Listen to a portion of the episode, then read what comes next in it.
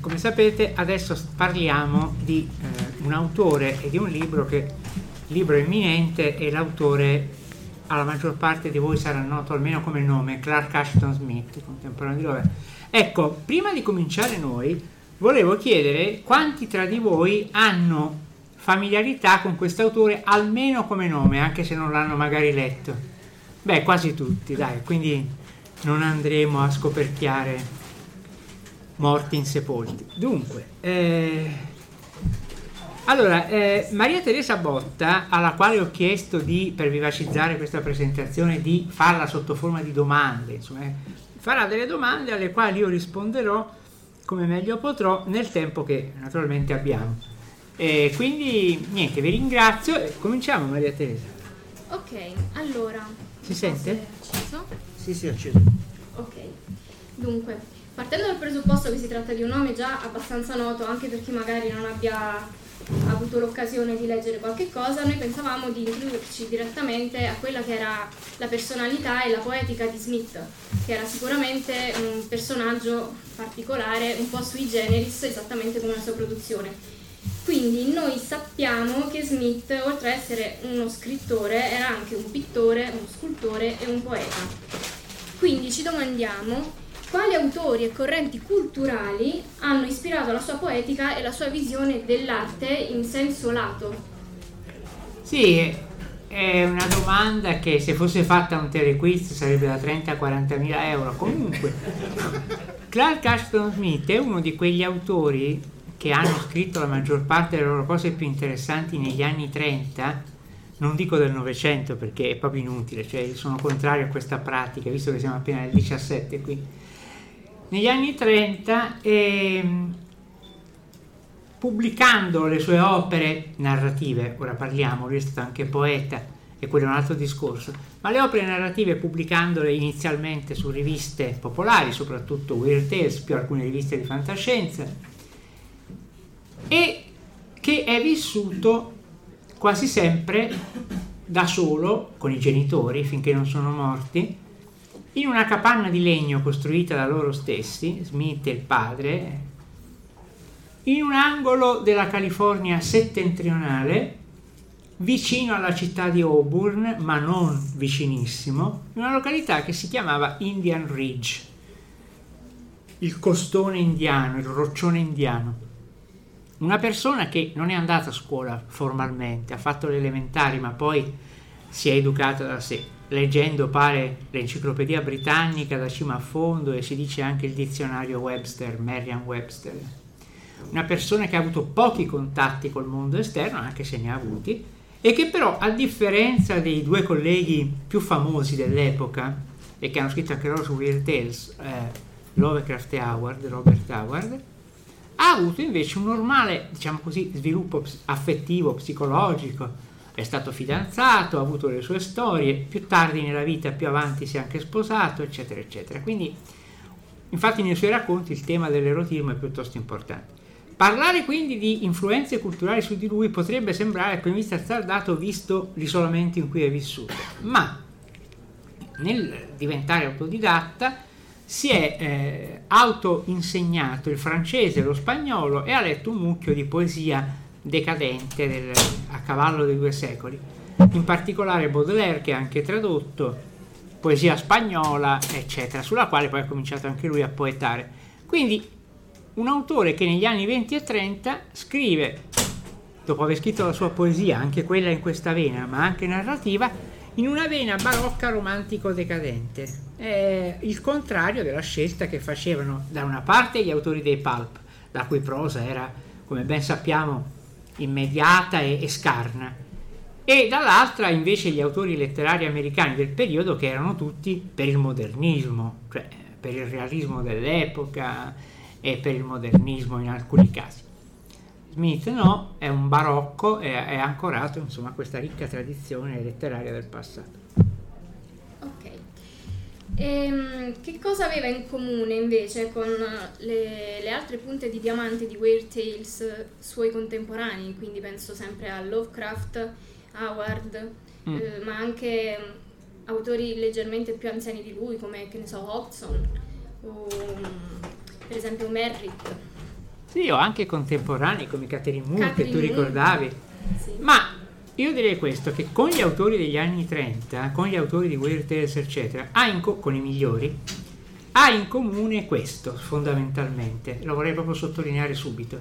Il fantastico è ultra fantastico, cioè, voglio dire questo, non- se uno legge narrativa fantastica, si suppone che sia soprattutto proprio per l'aspetto fantastico, non solo meraviglioso, ma anche iperbolico, che che quasi sembra negare la realtà. In realtà non la nega, ma la vuole sovvertire in qualche modo.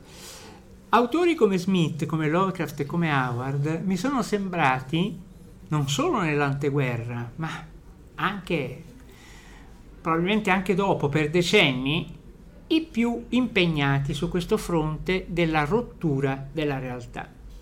La realtà gli sta stretta, ti rompe le balle, non vogliono occuparsi, per esempio, un cavallo di battaglia, come noi sappiamo, di tutti anche i corsi didattici di narrativa, di scrittura, di letteratura, è lo spessore psicologico del personaggio. A loro non interessa, ma non per disprezzo o per disumanità, semmai per misantropia, non sono per esattamente amici dell'uomo, come i nostri animali domestici o come i filantropi o come sono personaggi che proprio perché isolati e reclusi, anche psicologicamente non si sentono a proprio agio nell'alveare, ma preferiscono spaziare con la mente al di là. Il risultato di questo è una grande visionarietà. Certo bisogna esserne capaci, non basta essere misantropi per essere visionari, ma se uno è misantropo e visionario, io ho imparato ad apprezzare questa miscela, questo cocktail, che è la stessa cosa poi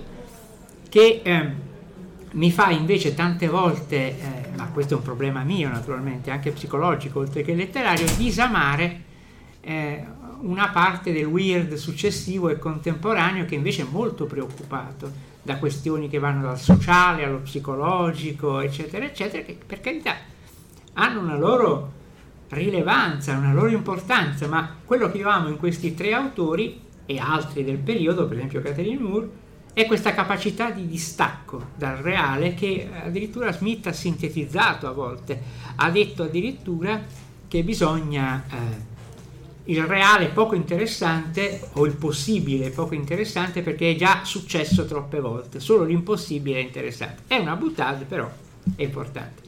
E uno scrittore diversissimo da Clark Ashton Smith, lo psicologo americano.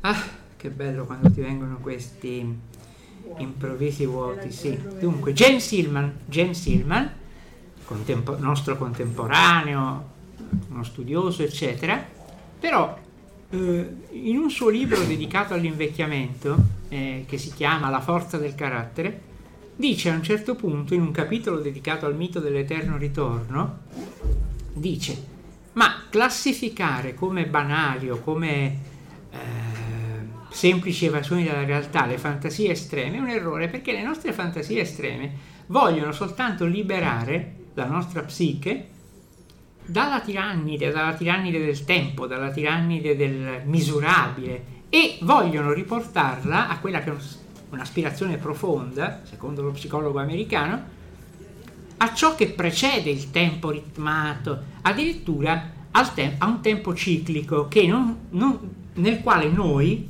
come ha, si è battuto anche Nietzsche eh, su questo concetto, non è che veniamo dal nulla e finiremo del nulla, ma non è possibile questo e dunque nell'eterno ritorno dell'uguale eh, profetizzato da Friedrich Nietzsche, noi torneremo ad essere esattamente come siamo. Lui dice addirittura questo raggio di luna che ora cade sul mio tavolo si ripeterà in un ciclo futuro perché tutto ritornerà uguale a com'era.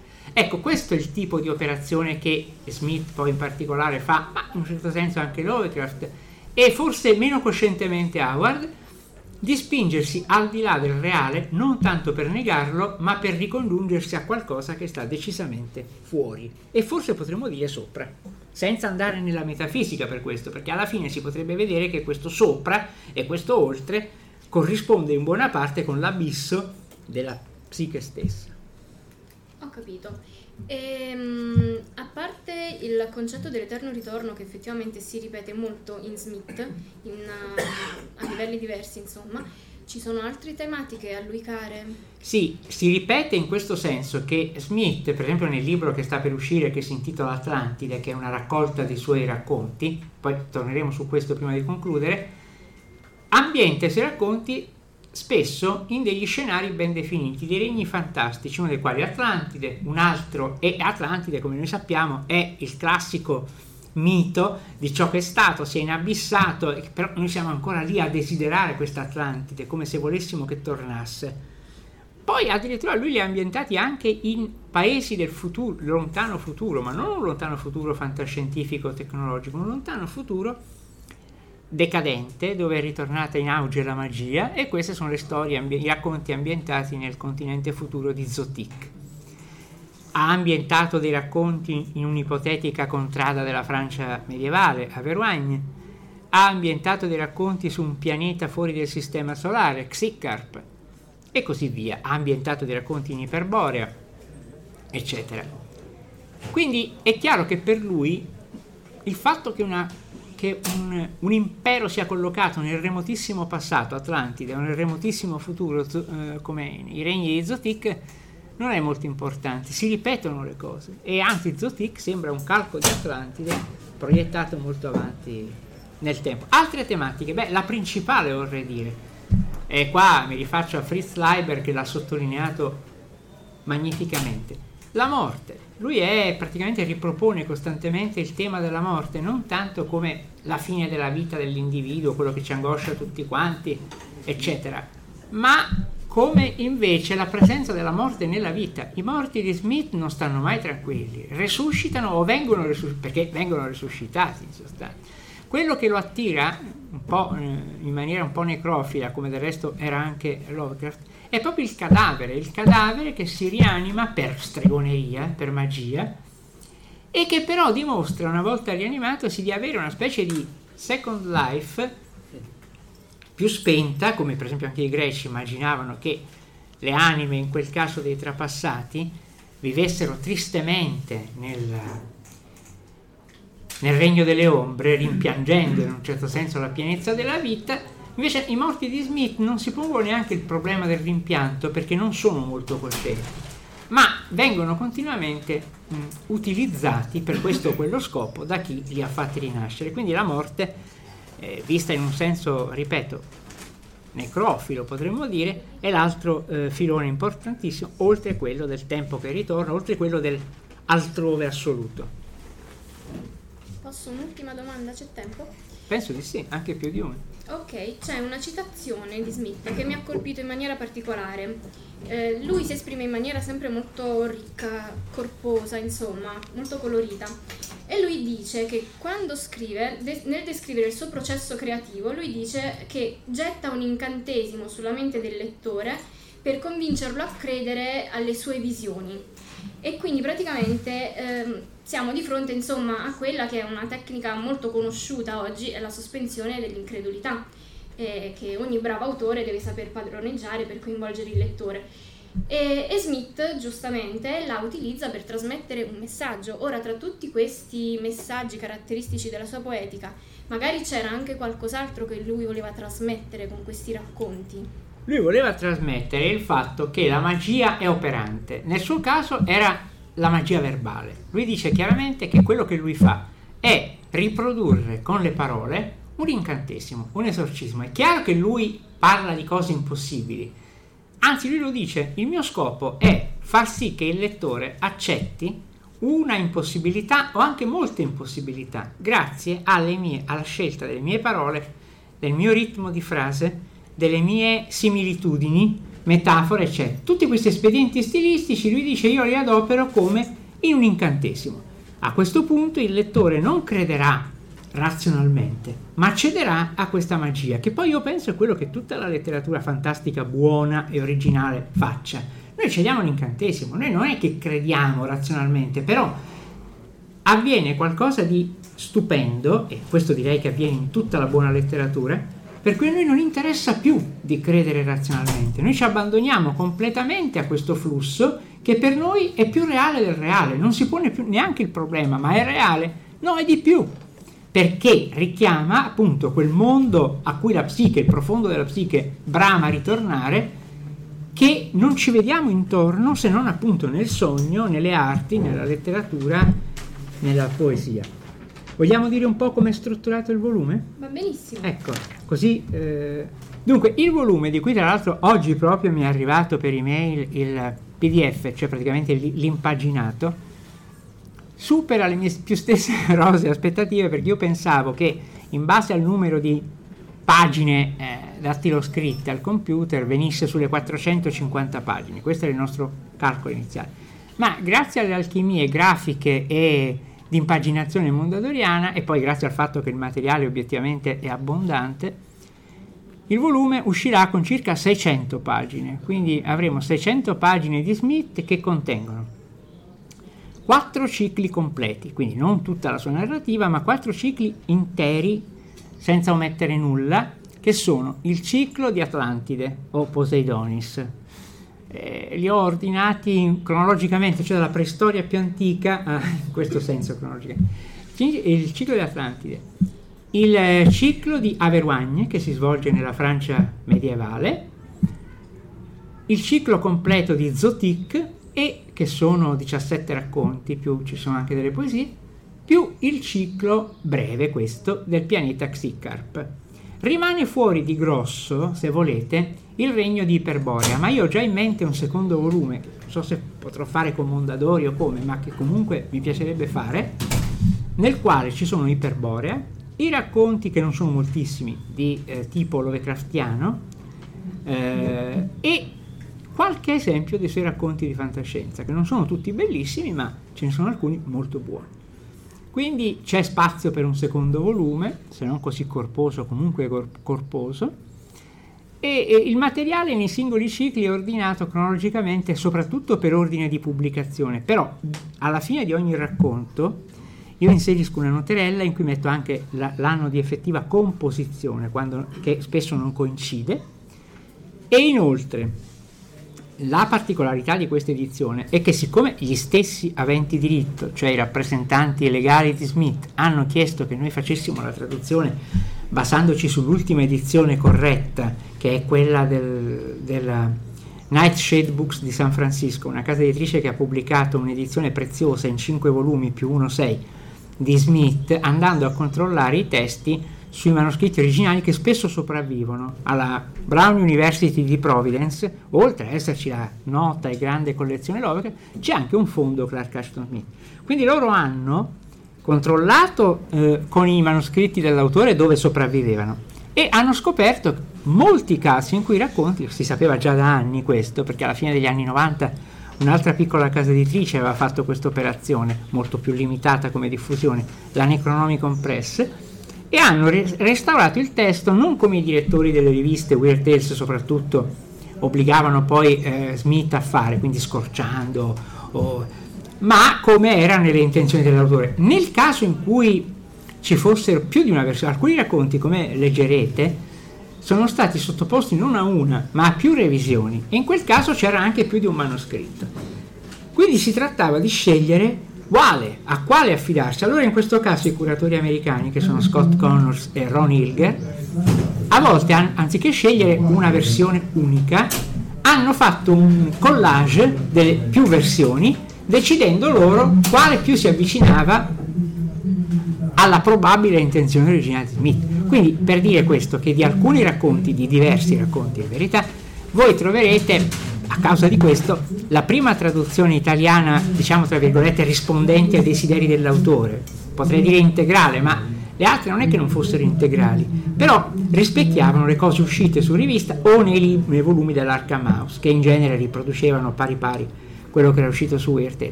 Quindi di alcuni racconti voi troverete anche le versioni alternative, il finale alternativo di alcuni racconti, quello che noi, un po' come avevo fatto l'anno scorso nel volume di Conan, restaurando le parti che erano state eh, alterate troppo o addirittura eliminate dagli editor precedenti americani. Ecco, il volume quando sarà disponibile? Sarà disponibile a novembre. Secondo le nostre previsioni dovrebbe andare in stampa il giorno 19 di ottobre e quindi 20 giorni dopo, tre settimane dopo, essere in giro. Sarà sempre nella collana dei draghi in cui in questi giorni è uscito il secondo Lovecraft Necronomicon, poi uscirà Smith e uscirà anche, lo dico qua per quelli di voi che fossero appassionati di Star Trek o comunque di quelle uscirà un grossissimo volume, il più grande di tutti, 1480 pagine, con tutti i racconti scritti da James Blish e dalla moglie, tratti dagli episodi delle tre stagioni della serie classica, tutti. Quindi praticamente ci sono un'ottantina di racconti eh, che ripropongono prima, seconda e terza stagione come le ha novellizzate Blish e, e la signora Lawrence. E questo anche sarà un drago, come, come si chiama questa collana che si sta rivelando ricca di sorprese per più di un verso. Ecco, se ci sono delle curiosità, prego. Io sono eh, incuriosito dal fatto che fossero, ci fosse questo intimo rapporto, cioè questa corrispondenza con Lovecraft, fino al punto di utilizzare i mondi, cioè di interscambiarsi i mondi. Eh, che cosa pensi che abbia portato Smith al mondo Lovecraftiano? Ma eh, ha portato sicuramente... Chiedo una risposta breve perché dobbiamo lasciare lo spazio alle prossime conferenze. Una risposta la posso dare? Sì. Ah. Eh, ma credo che più che portare al, al, al mondo Lovecraftiano, da cui ha preso anche, lui ha dato un contributo nel senso che si è allineato all'operazione che Lovecraft stava facendo su un piano decisamente più razionale del suo, cioè di immaginare i confini dell'orrore spostati all'universo, o se, allo spazio esterno senz'altro, ma anche all'abisso del tempo. Quindi l'abisso del passato si spalanca ed è da lì. Poi nel caso di Lovecraft si tratta solo di un abisso del passato, nel caso di Smith si tratta di un abisso del passato ricorrente.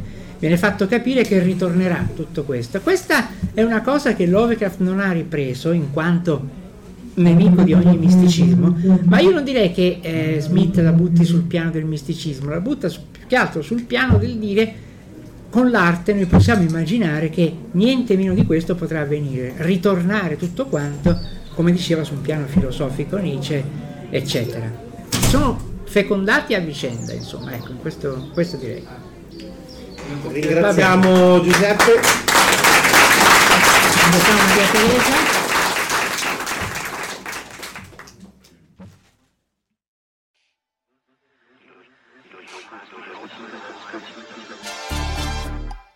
Sono il vostro M e vi porto un messaggio sociale. Voi fantascientifichini potete aiutarci a partecipare per la prima volta ai Macchia Nera Internet Awards. Sul nostro sito potete trovare tutti i dettagli su come si vota. Votate e rendeteci fieri di voi, altrimenti altrimenti vi scateno contro il rutto atomico di Godzilla, capito? Ciao!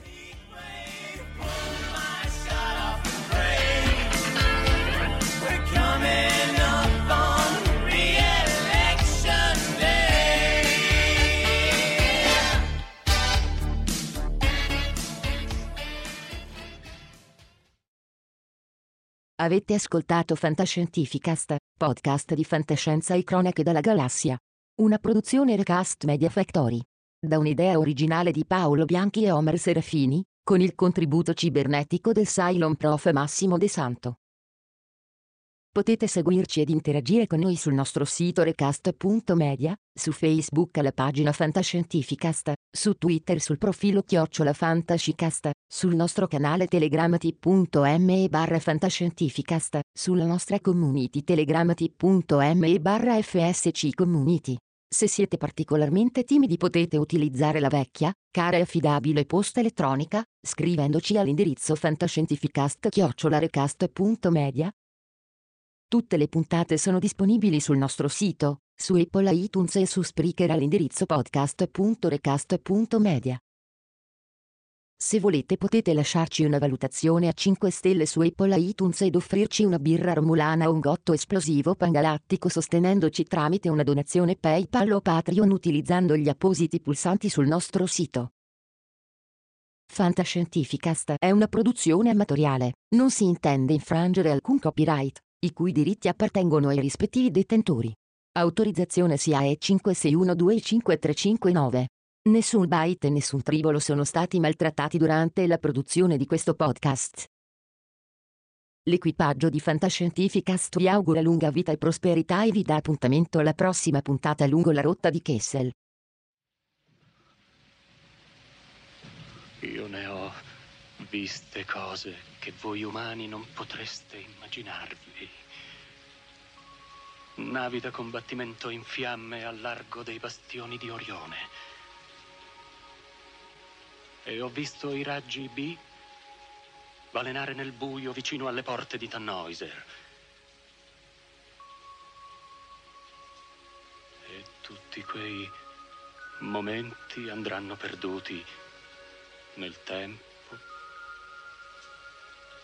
come lacrime nella pioggia. È tempo di morire.